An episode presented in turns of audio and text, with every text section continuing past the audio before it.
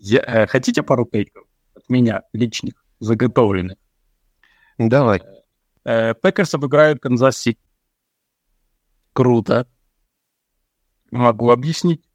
The Green Bay Packers have won five world championships in the last eight years. Winning isn't everything, but it's the only thing. In our business, there is no second place. Either you're first or you're last. The men who wanted to stay, they're still here. And let me tell you this, Green Bay is a great town for football.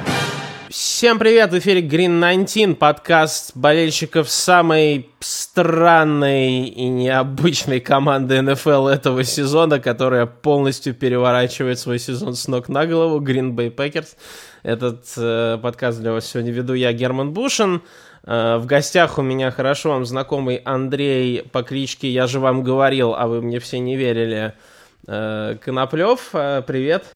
Всем привет, всем радости и счастья. А то, что вы слышали в начале нашего подкаста, это был отрывок из подкаста, который был записан перед сезоном, и пророчество Сергея Павленко на тему того, что на 13-й неделе произойдет нечто невероятное, и Packers обыграют Chiefs. Ну и так оно, в общем-то, и случилось. Green Bay Packers у себя дома в прайм-тайм в Sunday Night Football обыграли действующих чемпионов NFL Kansas City Chiefs со счетом 27 19. Э, очень такой насыщенный, интересный получился матч э, с смазанной по тем или иным причинам концовкой. Мы этой темы тоже сегодня коснемся, но для начала, Андрей, что тебе больше всего запомнилось из этого матча, что больше всего понравилось, что не понравилось?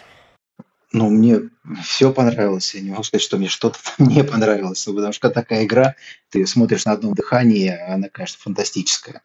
Ты прям включаешь трансляцию и я не знаю, я даже перерыв смотрел, и прям, ну, там показывали стадион, показывали, как там все что играет, и это прям было все замечательно. Ну, мы про игроков еще поговорим, но сейчас просто уже ощущение совсем другое. Какое-то прям... Но оно, оно менялось медленно, на самом деле, по сезону. Да, э, вот у меня такого прям безумного уныния не было. А, но вот эта игра, она, конечно, какая-то. Она даже, я не знаю, я ее очень ждал, очень ждал, даже больше, чем там День Благодарения, чем какие-то там, ну, наверное, открытие сезона с таким же с нетерпением, но там просто очень большой срок между играми, межсезонье. А тут я прям ждал, потому что это такой действительно прям тест, супер тест всего. И чего мы ждали и не ждали, потому что Канзас это чемпион. Канзас – это команда, которая обладает ну, топ-5 защитой по этому сезону. И это Патрик Махомс. Потому что если мы хотим сравнивать, и если мы хотим строить команду с франчайз катербеком, мы должны сравнивать ее относительно, соответственно, лучших в этой лиге, а не относительно там Гофа. Поэтому ну, ощущения только самые положительные. Да, я полностью с тобой согласен. Тут как-то действительно еще до начала сезона вот Джордан Лав после игры сказал, что у него эта игра была отмечена в календаре, обведена по понятным причинам, потому что, кто не помнит, карьера Джордана Лава в Гринбей по большому счету началась с игры с Kansas City Chiefs два года назад. И были люди, которые говорили после той игры, и даже я был, наверное, на этой стороне, были люди, которые говорили, что да, Green Bay проиграл Kansas City Chiefs, но Лав выглядел лучше, чем Махомс. И это вау. Сейчас, уже спустя два года, никто этого не помнит. Я смотрел несколько западных там шоу, которые обсуждали вот прошедший матч, и они говорили, помните, два года назад Лав отвратительно сыграл против Kansas City Chiefs? Да нифига подобного, на самом деле. Это был первый звоночек, что из Лава может что-то получиться, и поэтому эта игра вот еще до сезона казалось, что вот, это, это будет действительно для Лава такая самая большая проверка до сезона я, честно, не думал, что защита Чипс будет настолько круто смотреться, что в этом смысле это будет такой важный тест. А она действительно по сезону смотрится очень круто. Вот. Но тем не менее. Э, так что да, полностью с тобой согласен. И в, в первый раз в этом сезоне, в первый раз в эпоху Лавы было ощущение, что вот мы смотрим... То есть Гринбей в прайм-тайме, и ему там самое место. Мы снова релевантны, мы имеем полное право вот получать такое освещение со стороны медиа, и да, Тейлор Свифт есть смысл ходить и на наши игры тоже, ну и так далее. То есть, ну, ни, ни, нигде, ни в каком аспекте игры Green Bay не выглядел хуже Канзас Сити в этой игре и абсолютно заслуженно победил. Э, ну, что? Джордан Лав. Джордан Лав. 25 из 36, 267 ярдов, 3 тачдауна без перехватов, пассовый рейтинг 118,6, QBR 93 абсолютно заоблачные цифры. И по, и по сезону суммарно у Джордана Лава сейчас столько же тачдаунов, сколько у Патрика Махомса, и столько же перехватов, как у Патрика Махомса. А если нет разницы, зачем платить больше? Ты что скажешь про Джордана Лава по этой игре? Ну, я, ну, тут, я уже писал это в нашем чате. А, мне кажется, если у нас были какие-то вопросы перед сезоном, ну, главный вопрос, который был у нас перед сезоном, мне кажется, мы получили на него ответ. Да, Джордан Лав может быть франчайз квотербеком. Другое дело, что для того, чтобы он был франчайз квотербеком, нужно создать определенные условия. Но потенциал у него абсолютно точно. И, ну, не знаю, может быть, у кого-то какие-то сомнения остались, но вот у меня их лично нету всю ту аналитику, которую я слушал и читал вот за последние два дня, в принципе, ни у кого нет. Мне сегодня понравился, попал на превью игры ночной, Monday Night, и там стояли Ларри Феджеральд, э, квотербек Вашингтона, РГ... А, Роберт Гриффин. Роберт Гриффин. Да. И они прям такие там в один голос сказали, что Джордан Лав, франчайз квотербек, Грин Пейкерс на следующий там десятилетия. И, то есть, уже все, они как бы это как факт подали и сказали, что, ну, все, мы...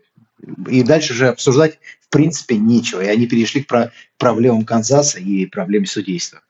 Как-то вот так вот закрыли эту тему, и, в принципе, темы для споров как бы нет. А можно обсуждать детали игры, там, какой бросок, там, невероятный, там, где-то что-то сделал Лав, но это уже а, ну, как, знаешь, смаковать какой-то вкусный напиток, теплый и приятный, и маленькими глоточками его прям вот пропускать через себя. Ну да, ну, конечно, самый яркий момент, это, понятное дело, дубль из двух розыгрышей подряд. Э, сначала уверен, что не запланированный, там явно не, не по сценарию пошел розыгрыш. Пас в тройное прикрытие на четвертом и один, бомба на Ромео Дабса, э, и затем тачдаун пас на Кристина Уотсона. Э, надо сказать, тут вот я скажу, что меня больше всего, наверное, порадовало в этой игре. Это даже не столько игра лава, а то, что ресиверы начинают внушать уверенность гораздо большую, чем как-то по первым играм сезона. И дропов стало меньше, и прям таких contested кетчей стало больше. То есть этот тачдаун Уотсон просто прям шикарно в самой, самой высокой точке этот мяч выловил. Вот. Единственное, что там немножечко смазало все это впечатление потом уже после игры. Э, на четвертом и один там совершенно точно был фейсмаск от Рашида Уокера. Ну да ладно, судьи просмотрели и хорошо, к судьям еще вернемся. Вот. А так, конечно, да, ну вот меня очень порадовали ресиверы и очень, очень, очень порадовал pass rush. Потому что у Патрика Махомса, если я ничего не путаю, перед этой игрой было 12 секов, один за игру. И мы отвесили ему 5, из которых 3 в Red Zone. И вообще-то Packers эту игру выиграли, на мой взгляд, вот именно из-за защиты в Red Zone. Они выиграли 8 очков. Это разница вот ровно два драйва Канзас Сити, которые закончились не тачдаунами, а филдголами. На мой взгляд, пас-раш это, возможно, даже более ключевой фактор. И причем 5 разных человек сделали секи. Э, тебе есть что сказать по поводу нашего пасраша, ресиверов? Ну, нет, если вернуться к игре Лава, мне на самом деле даже больше понравился первый тачдаун на Уотсона. И вот там Херман разбирал и в канал выкладывали. А, то есть там такой момент, конверт держит, но он сжимается, и Джордан Лав делает шаг в сторону конверта, вовнутрь. То есть там Рашер с боков заходит, и он делает шаг вперед в сторону там детекла, но который, видимо, что-то почему-то там не рашит, а он там как-то так... Ну, то есть он сделал шаг внутрь туда, у него сократилось пространство, и вот там показывает момент, когда у него вылетает мяч из руки, и Уотсона еще даже не видно на этой трансляции камеры сзади, то есть он бросил мяч, а Уотсон только двигается в эту сторону, и он пробежал, если не ошибаюсь, ярдов 6 во время полета мяча. То есть это вот направить мяч так, что туда, куда через там полторы секунды добежит твой ресивер на максимальной скорости. Ну, это какой-то коннекшн запредельный на самом деле. Вот это вот. И тоже я слышал ну, вот, тоже мнение, что на самом деле второй э, тачдаун на Отсона, вот этот бросок, это феноменальный бросок э, Лава, но по сути для Отсона это была не очень сложная ловля. То есть ему надо было просто выпрыгнуть и поймать мяч выше точки. Но понятно, что это сложно, что это как бы может сделать там, может быть, там 10-15 человек в лиге. Но место встречи, оно было настолько точным, что как бы технически поймать мяч, ну, он не, он не летел с какой-то безумной скоростью. Но вот из-за того, что он летел по такой очень высокой траектории, по сути, вот это прям какая-то фантастика. Ну и 4-1 тоже там аналитики ПФФ отмечали, что удивительно, когда Ромео Дабс э, повернулся смотреть э, на этот мяч, то ему пришлось еще поднять голову еще выше градусов на 20. То есть э, настолько была высокая траектория, настолько это необычно, и обычно квотербеки так не бросают. Ну, по-моему, это Роджерсовщина, нет? Это вот прям, это явно Том, ну, Том вот Клеменс. Они, да, да, они сказали, что это прям как-то вот это вот, это даже напоминает больше, чем все остальное, эти сумасшедшие броски в узкие окна, вот именно такой бросок, он же на самом деле не очень какой-то быстрый там или еще что-то, вот очень крутая траектория, но он просто практически сверху уже валится прямо в эту точку, прям вот ты стоишь, как, не знаю, на тебя сверху там, со второго этажа бросает что-то, ты подставляешь руки и ловишь. То есть это тоже было очень, конечно, круто все смотрелось. А, про защиту, да, я там ну, в трансляции тоже это показывали, что это первый раз за карьеру Махомса, у него три сека Red Zone. Тоже, конечно, это удивительно. А, в этом плане порадовали. Ну, мы об этом, в принципе, знали. Мы предполагали, что теклы, детеклы Канзаса не самые лучшие. И как бы силы их онлайн это прежде всего центр и два гарда.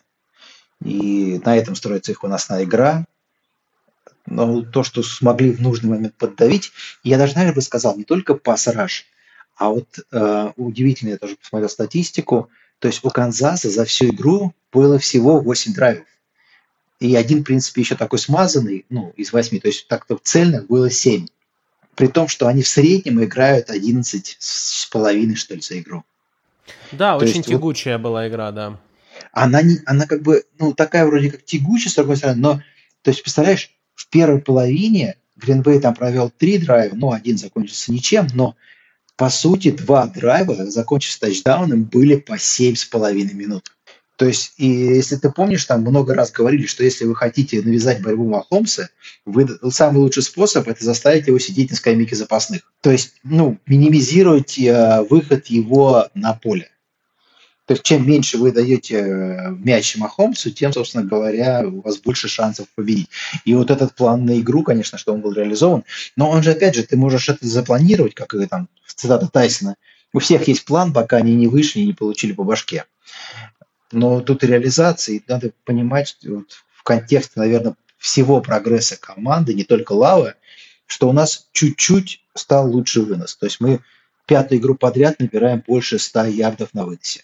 То есть, по большому счету, мы там, э, тот же AJ Дилан добавил примерно где-то пол ярда, что ли, в среднем за попытку, или 0,6, но это сразу же, в принципе, сильно влияет на игру. То есть, когда твой раненбэк выносит там по 4-5 ярдов на первом дауне, э, другой контекст совершенно. То есть, тебе не надо постоянно реализовывать 3 и много.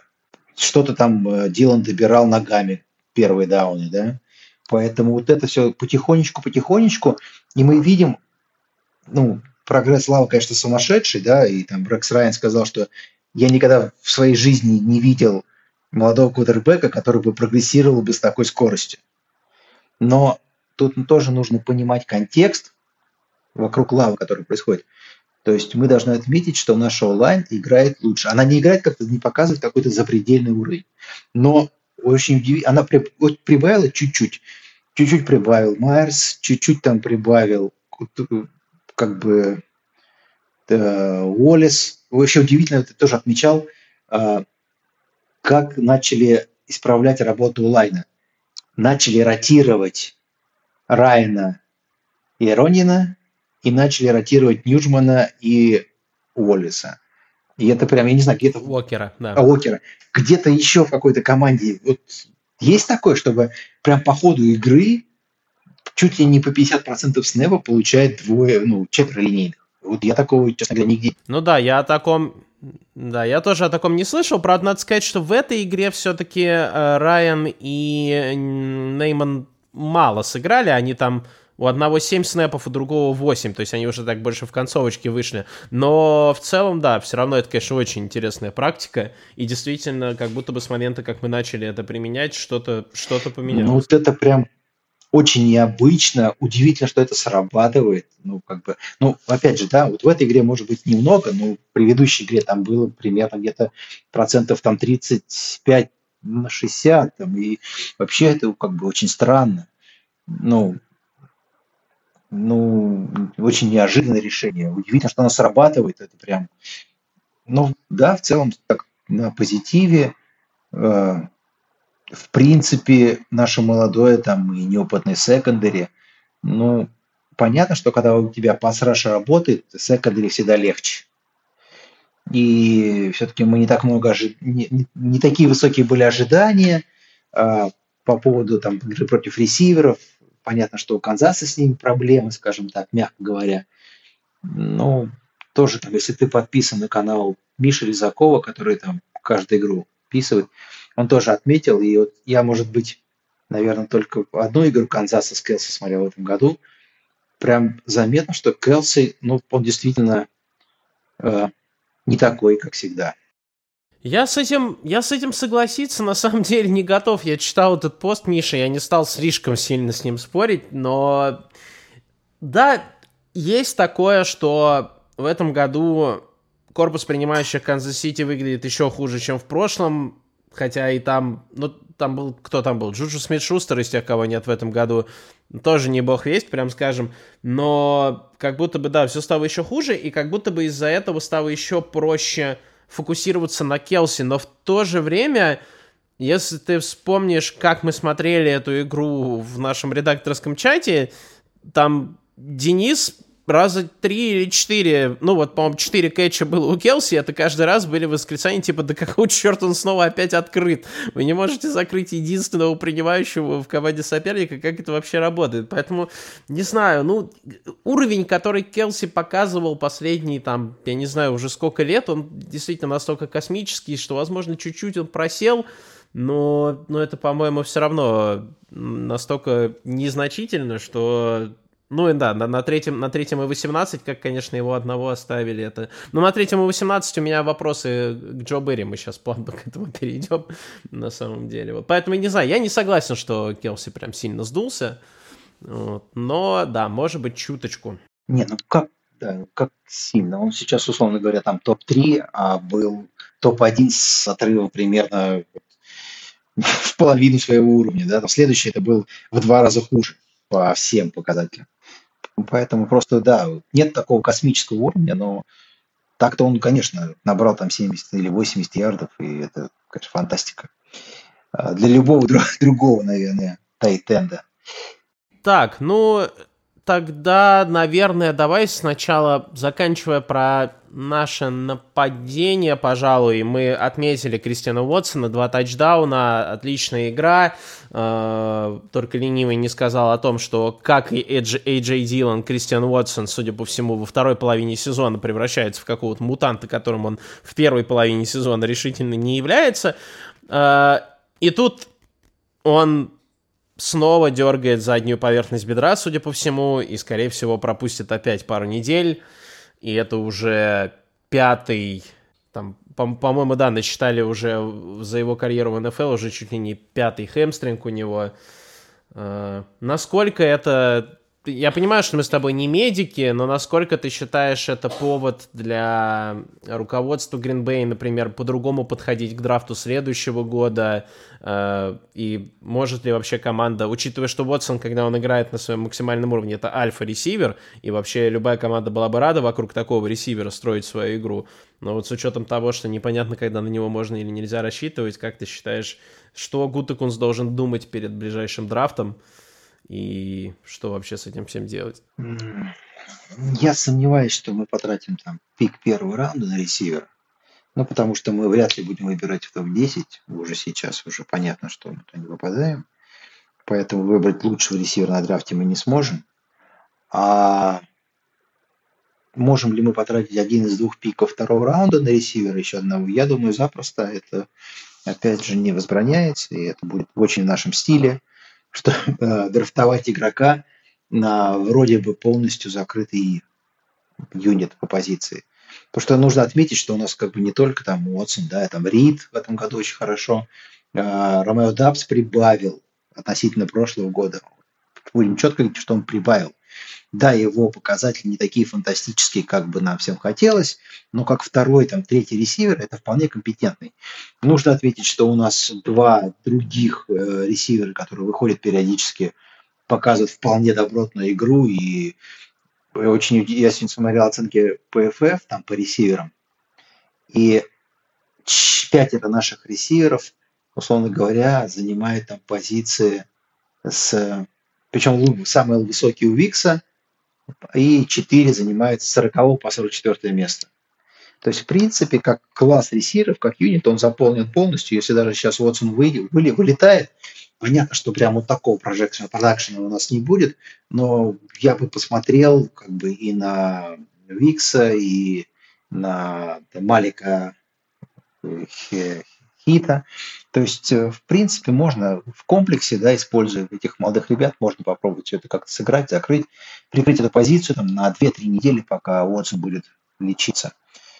А в межсезонье можно уже смотреть, можно делать выводы, но в принципе как бы 4-5 принимающих у нас есть, и с этим можно работать. Можно добавить сюда еще одного, в принципе, талантливого. Если будет кто-то там действительно талантливый, с, определенным потенциалом, добавить еще одного, ну, я не вижу в этом проблем. Да, э, я согласен, и Уикс вообще феноменальный, если честно. Пару недель назад была статистика по игре ресиверов в single-man coverage, да, то есть брали только снэпы, где прикрытие против них один в один, и Уикс второй в лиге по проценту розыгрышей, в которых он оказывается открыт, работая против персонального прикрытия. На первом месте, правда, был Вандейл Робинсон из New York Giants, но тем не менее, да, остальные ребята в топ-10 это были серьезные люди, типа Майка Эванса, Амон-Ра Сент-Брауна и так далее. Э, как route runner, Уикс для меня это просто открытие сезона. Я каждый раз, когда я его вижу, он, он открыт. Я не знаю, как он это делает. Как говорил про себя Джамар Чейз, э, I'm open, I'm always fucking open. Вот это чисто про Уикса. Ну, ну и один из главных хайлайтов этой, этой игры, на удивление, тоже к Уиксу принадлежит. То есть, когда он получил передачу и одним движением убрал корнербека со своей дороги, и тот просто сел на пятую точку. То есть это смотрелось, конечно, тоже шокирующе так. По сути, кто он такой? А это не Хит ли был? У Хита точно был такой момент. Но, может быть, и у Викса такой момент был, я не уверен. У Хита точно ну, был. Но а, в любом случае, Красавцы, да, красавцы оба. Маленький хит так вообще, потому что маленький хит, он так классно смотрелся в предсезонке, а в начале сезона что-то, когда выходил на поле, как-то грустно это все было, но сейчас вот последние пару матчей прям так прибавляет, учитывая, что он андрафт, это прям приятно видеть, конечно. Э, давай, чтобы не все было прям настолько уж радужно, радужно давай немножечко о грустном. Э, перед игрой э, я в редакторском чате написал тейк, который тебе очень не понравился. Я написал, что Айзея Пачека наберет 150 ярдов против нашей защиты, против выноса. Но я когда писал 150, я имел в виду на выносе. В итоге все шло к тому, что он, может быть, наберет 150 all-purpose, но потом его дисквалифицировали, хотя это уже было на последней драйве. В общем, чуть-чуть не дотянул, но тем не менее, Айзе Пачека больше 100 ярдов, больше 6 ярдов за попытку, и вообще всю игру было ощущение, что вынос мы опять остановить не можем, и даже когда уже там три человека Пачека обнимают, он все равно стоит на ногах, все равно тащит, все равно тащит, потом там добавляется куча мала, и они там еще 5-6 ярдов добирают. При этом, при этом, Packers э, уже... Packers только один раз за весь сезон пропустили больше 25 очков. Мы девятые в лиге по пропущенным очкам в среднем за игру. А вопрос все тот же. Увольнять Берри или нет? А, сложно. Ну, во-первых, давайте скажем так, что у нас, скорее всего, вопрос будет такой, не увольнять ли Берри, а продлевать ли с ним контракт, поскольку, насколько мы знаем, у него заканчивается просто контракт. И там вопрос будет продлевать, не продлевать, на каких условиях. А, сложно. Но вот, допустим, если там, я не знаю, вы смотрели там игру против Питтсбурга или там э, против там еще каких-то там команд, где ну, нет, квотербек не такого уровня, то там, там было непонятно, почему мы не насыщаем бокс и э, почему мы так боимся паса. Потому что, ну, там ресивер не такого уровня, квотербек не такого уровня. И, наверное, ну, логично как бы насытить бокс, и мы, допустим, это сделали там в игре против э, Чарльза, и там э, Экелер, как бы мы его остановили, прям там он мало набирал, кроме одного большого бигплея, там ничего не было вообще такого прям. И фабла для него еще все кончилось. А, то здесь это прям было видно, что мы на самом деле гораздо больше опасались а, Махомса, гораздо больше опасались пасовой игры. И а, все-таки у нас разряженный был бокс. Я думаю, что вот даже следующая игра мы будем играть совсем по-другому. А так, да, понятно, что когда как только мы играем с двумя детеклами, наш э, ну, хороший онлайн по сути раздвигает наших детеклов и создает ГВП, а ланбекеры и сейфити, которые подтягиваются, ну, у них возникают проблемы, потому что они не сразу останавливают это нетбека, там, они, как правило, еще добирают. Либо, опять же, схемы блока такие, что как только у тебя раздвигают детеклов, ну, там либо тайтенд, либо какой-нибудь фулбэк врывается, и он отчасти тоже блокирует э, как бы следующую линию защиты, да, то есть блокирует там Кэмпбелла или Уокера, и ну, то есть с каждым следующим ярдом остановить раннинбека все тяжелее, потому что он набирает скорость, и, соответственно, как бы тебе уже как бы не так просто его захватить. Понятно, что легче всего это делать там на линии скриммиджа детеку, потому что у нее масса больше, и пространство меньше, и скорость раннинбека меньше. Тут как бы я бы так вот конкретно по этой игре бы этого сильно не опасался. А, ну и опять же мы понимаем нашу слабость, мы с ней ничего сделать не можем. Ну, вернее, как повлиять как-то на нее не можем. Мы можем просто сейчас до конца года принять это, ну и надеяться, что там в следующих играх там при против ну, не очень сильных квотер, квотербеков мы, наверное, будем играть с более насыщенным боксом и как бы тормозить вынос чуть более активней. Да, я, я с тобой полностью согласен. Более того, я, в отличие от тебя, гораздо более высокого мнения об Айзее Пачека. Для меня это по чистому уровню таланта и по тому, как он стоит на ногах, и по мощи это топ-10 раненбэк в лиге, если честно. Поэтому я тоже не сильно расстроен. Я, у меня к Берри одна претензия по этой игре. Это тот самый кол на третьем и 18, который мы уже обсуждали. Потому что третий и 18 и мы трех человек отправляем рашить Махомса.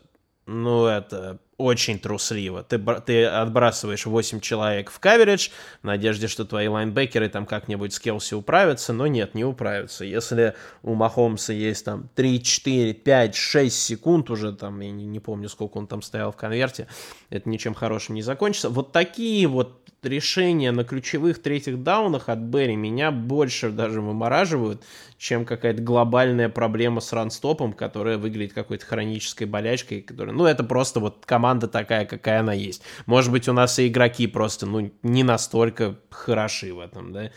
А, а вот это, это чисто тренерское. И вот это мне прям немножко больновато было видеть. Но один такой плейкол за всю игру, к которому есть вопрос, это прям, скажем, неплохо.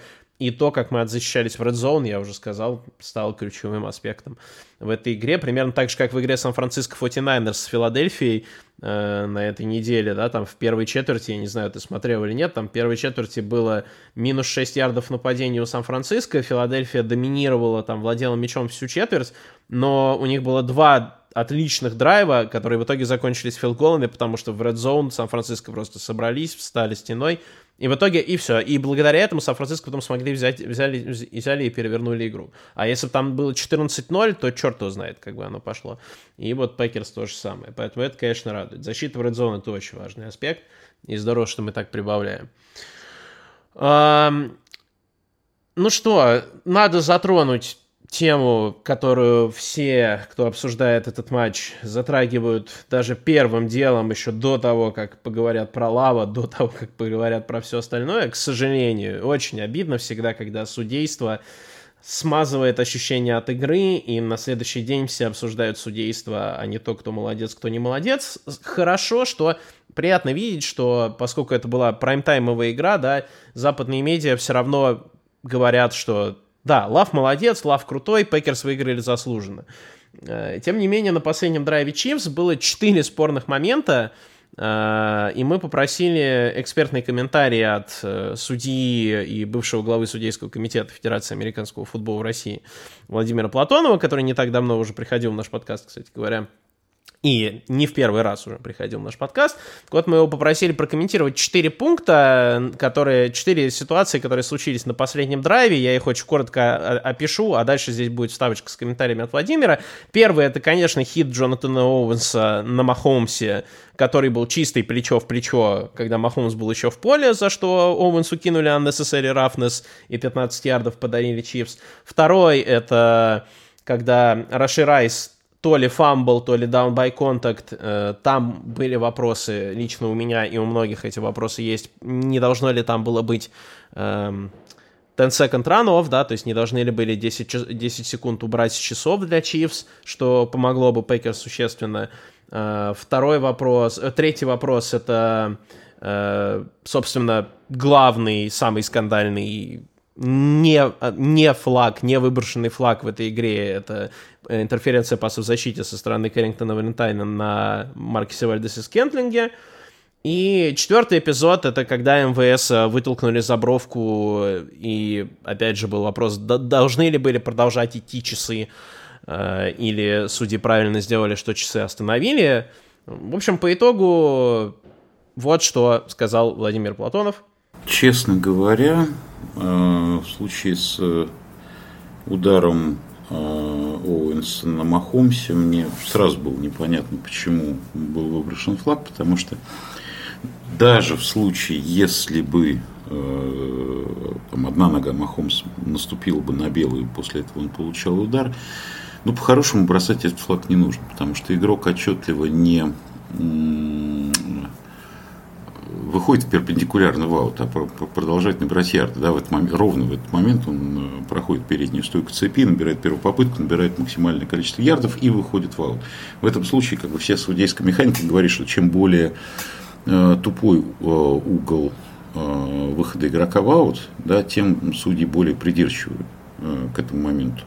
Вот. Если угол острый, как в случае с Махомсом, то даже, в общем, если он наступил, игрок защиты в этот момент он не смотрит вниз на, на, на, на белую кромку поля, да, он смотрит на игрока, который с его точки зрения продолжает набирать ярды, и поэтому этот контакт, в общем, э, можно было бы и не бросать. Вот. А в данной ситуации, когда Махомс, очевидно, был в поле, ну и подавно.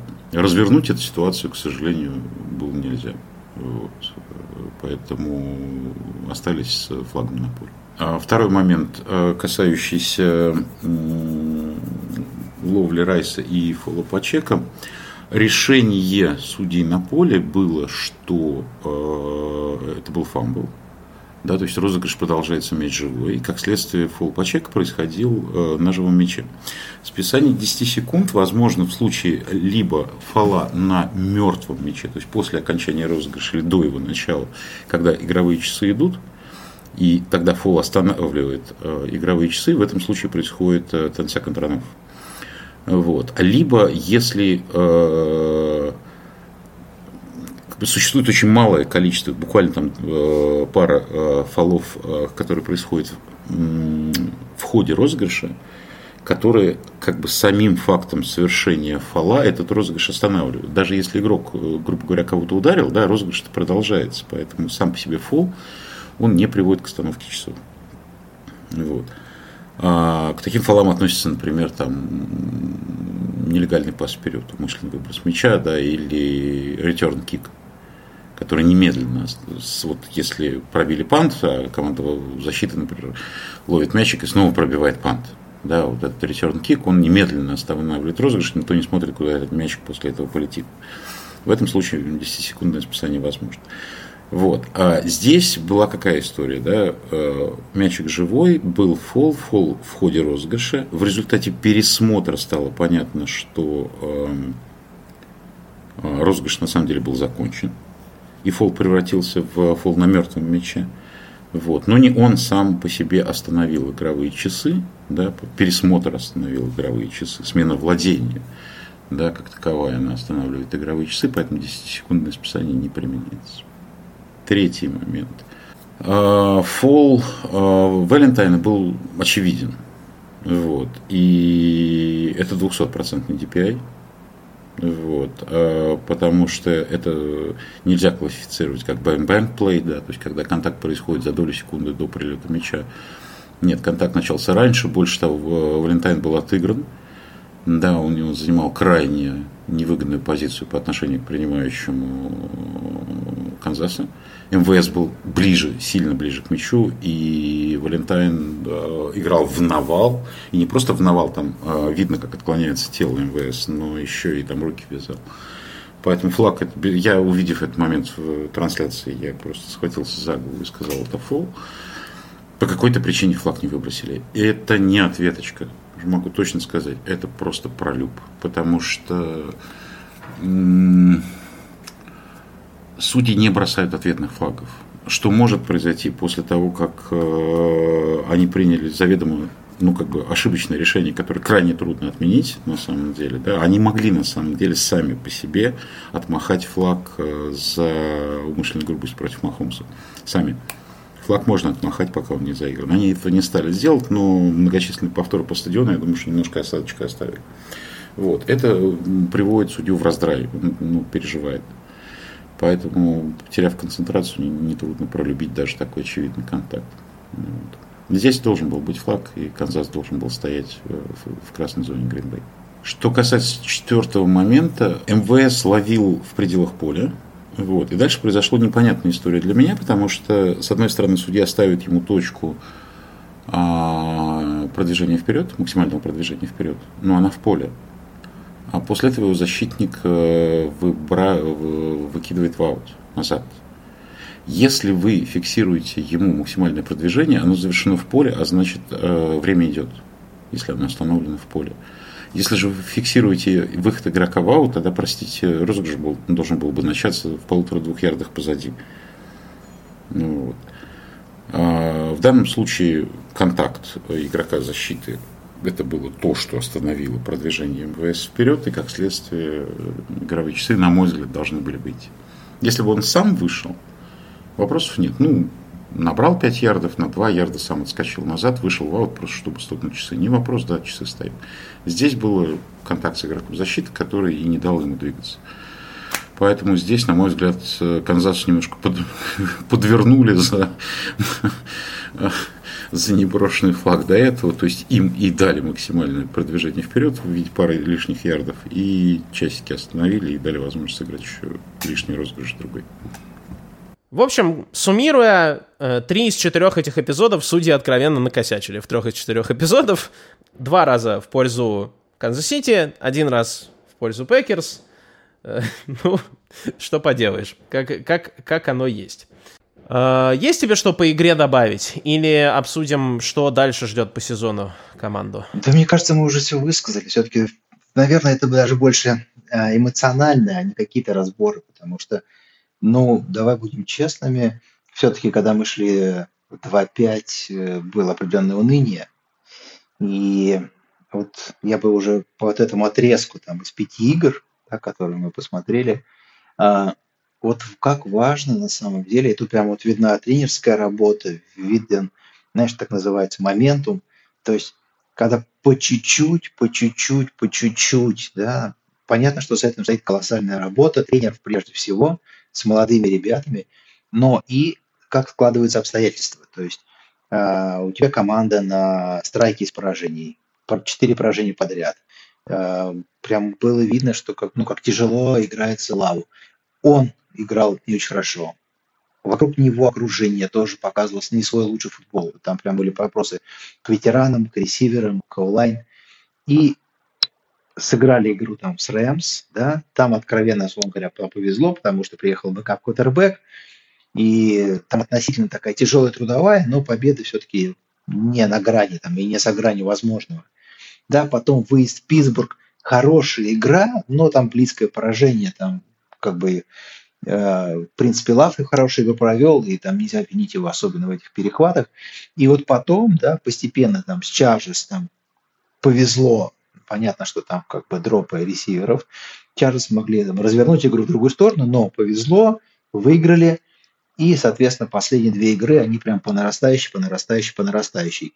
То есть видно, как потихонечку улучшается игра в каждом, в каждом юните по большому счету. Даже кикер стал забивать все, что ему дают. Где уж не ждали, можно сказать. И, естественно, когда тут мультипликационный эффект, и он как бы наибольшего там получает выплеск этого в игре лава. Хотя, в принципе, если посмотрим смотрим там игру, э, наверное, поменялось только то, что э, Лавлер начал просто гораздо более агрессивнее, что ли, играть. Он понял, что вот эта э, тактика сдерживать лавы и пытаться его оберегать, она на самом деле как бы только имеет отрицательный эффект.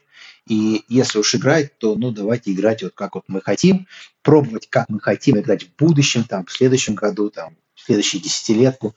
И это приносит свои результаты. Но это вряд ли бы принесло результаты, если бы э, не было бы улучшений по чуть-чуть в каждой линии. И, ну, наверное, это дает нам оптимизм э, на долгосрочное будущее и на ближайший сезон, наверное, до конца будем смотреть. Да, и я еще, наверное, бы добавил, что я понимаю, что в вакууме удобно очень говорить, что футболисты не должны обращать внимание, что там говорят медиа, там болельщики, еще что-то. Но мне кажется, что вот этот вот стрик из трех побед случился просто в идеальное время. И, ну, как-то так это очень идеально легло, что игра со львами в День Благодарения и игра с Канзас-Сити в прайм-тайм.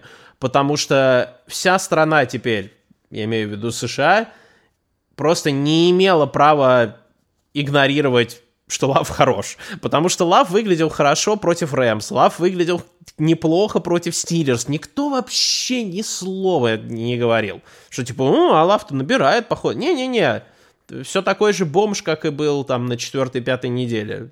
Э, а тут вся страна смотрит, вся страна все увидела. Мне кажется, это очень важно на самом деле, несмотря на то, что, да, по идее, там, Лав не должен слушать критиков и так далее и тому подобное. Э, ну что, тогда давай про предстоящие матчи.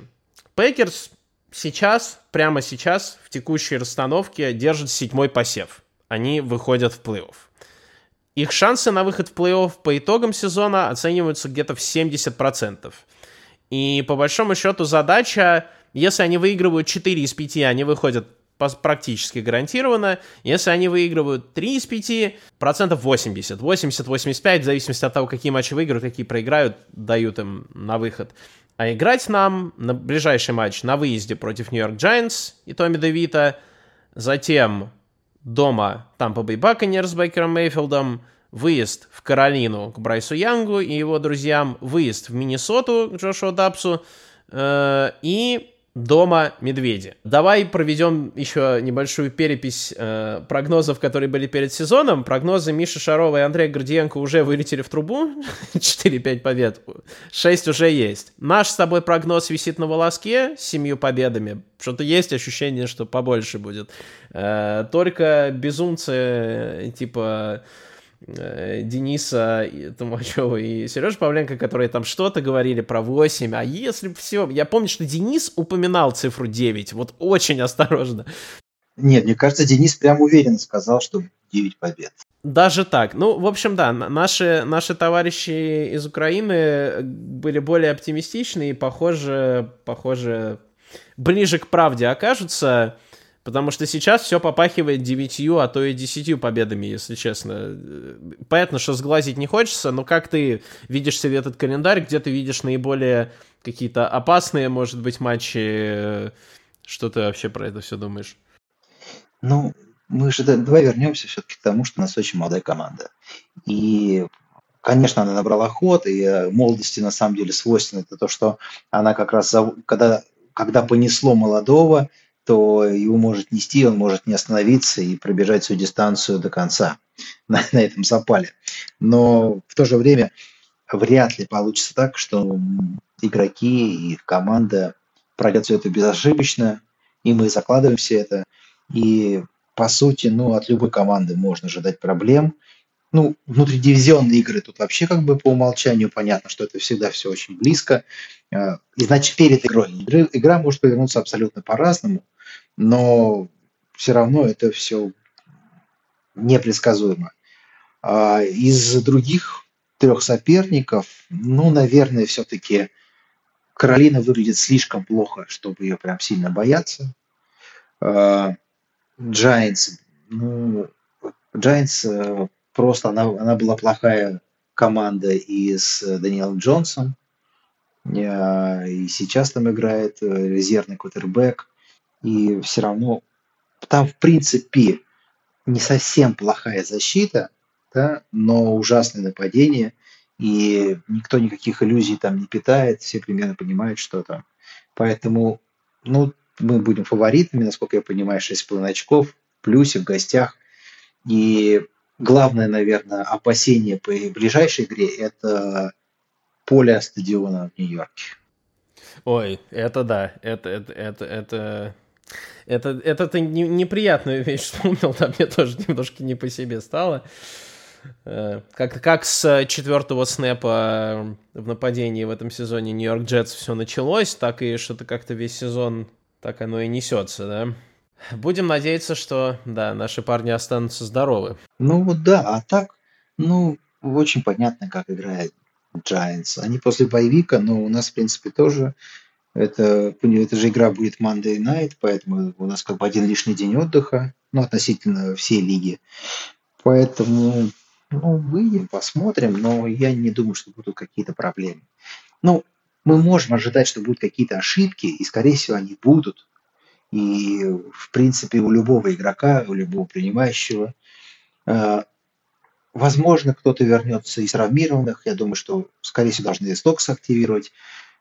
Хотелось бы все-таки, чтобы Джайр Александр наконец-то заявили его на игру, потому что он уже третью неделю ограничен в тренировках, но каждый раз его на игру не заявляют.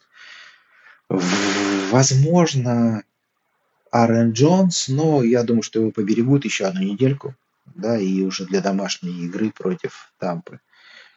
Поэтому вот конкретно прям чего-то такого особенного уже не ждешь этой игры, это будет такая рутина.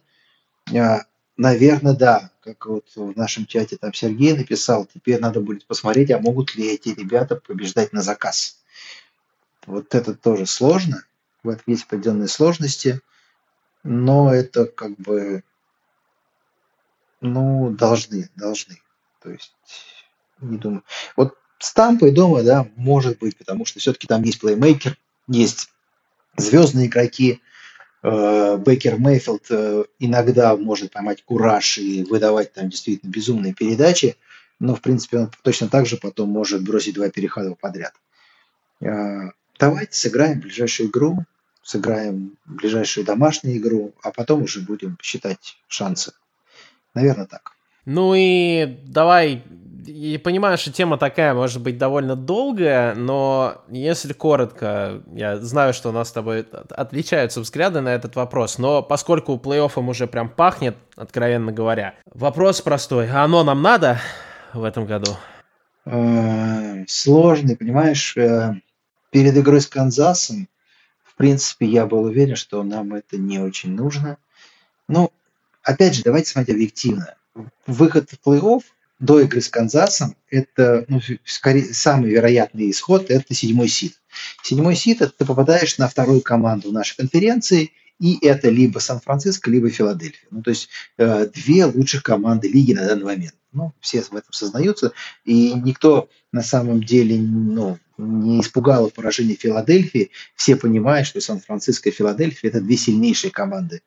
ВФК, наверное, как бы уровень топов в среднем повыше, но никого равных там сейчас по Филадельфии и Сан-Франциско там, конечно, нет.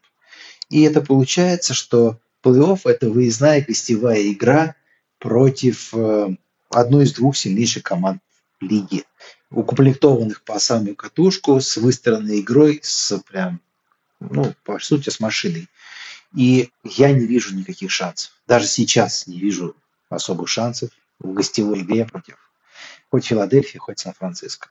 А победа над Канзасом, она единственное, что поменяла, это то, что мы сейчас, в принципе, обоснованно можем претендовать на шестой посев.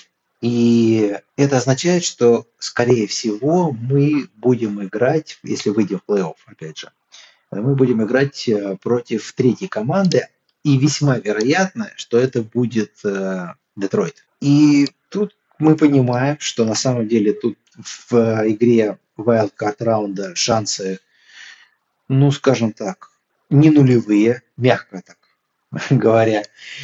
Но все равно потом, потом получается, что ехать в Сан-Франциско или в Филадельфию. То есть это как бы...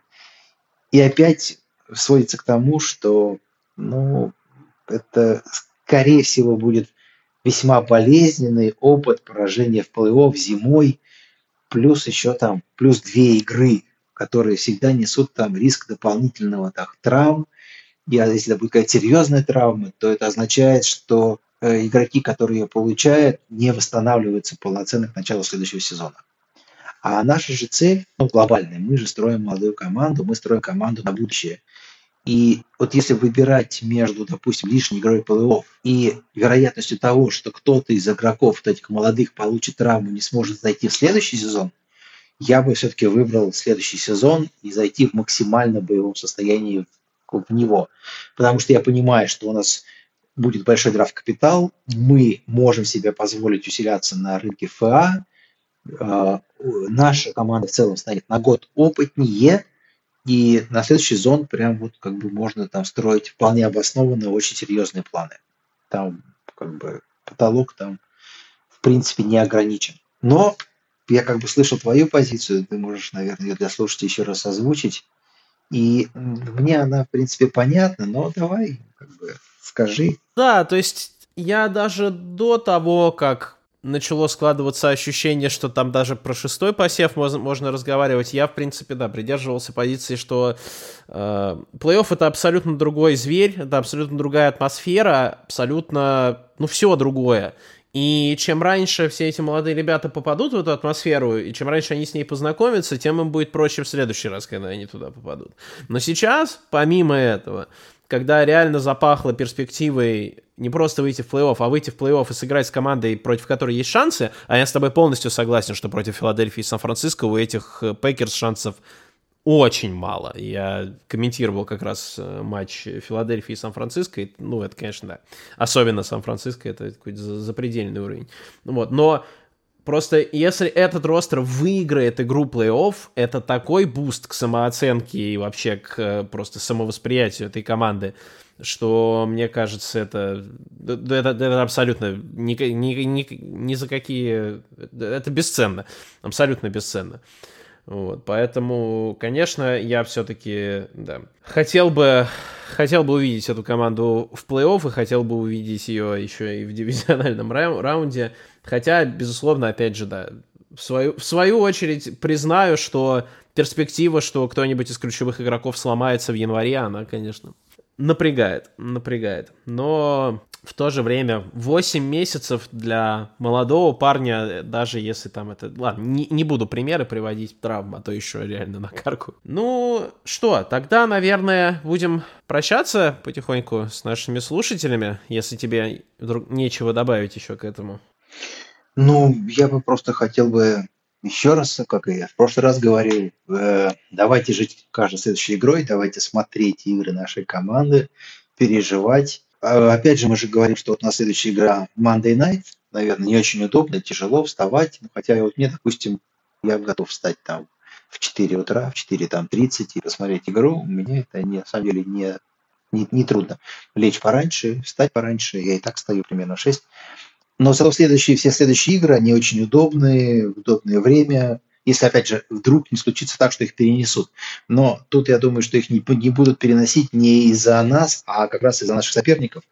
Поэтому в первой волне все посмотрим. Новогодняя игра прекрасная будет у нас с Миннесотой. Поэтому давайте смотреть. Ну, это Sunday Night, да. Вот, да, да. Это будет Sunday night, да, и как раз новогоднюю ночь, да, удобно. Да, удобно. То есть, как бы встретил Новый год, все с, друзьями, с, с родственниками отметил, все замечательно. Все потом разошлись, а ты спокойно под оливье, э, под бутылочку выдохшегося шампанского смотришь прекрасный футбол. Поэтому давайте э, ждать каждой следующей игры. Э, наверное, мы как бы так внутри уже себя успокоились, том, что мы все-таки вот действительно получили ответ на главный вопрос этого сезона. А дальше можно просто уже смотреть и прямо действительно получать удовольствие. Э, даже если будет какой-то негативный сиюминутный результат в какой-то конкретной игре, на самом деле все равно даже от этого это опыт, это такой э, ступенька к следующему сезону, потому что мы все понимаем, что в следующем сезоне, уже сейчас понимаем, э, в следующем сезоне мы, наверное, будем котироваться как один из фаворитов э, нашей конференции. Я думаю, там на уровне там топ-3-5 команд. И меня уже ничто не перебьет в этом. Да, сложно с этим поспорить. Я тоже жду чего-то подобного от следующего сезона. Ну что, спасибо, что слушаете Green 19. Болейте за Пейкерс. All you need is love. Э, с вами был Герман Бушин. Всем пока. И Андрей Коноплев. Love is all you need. Всем пока. До свидания.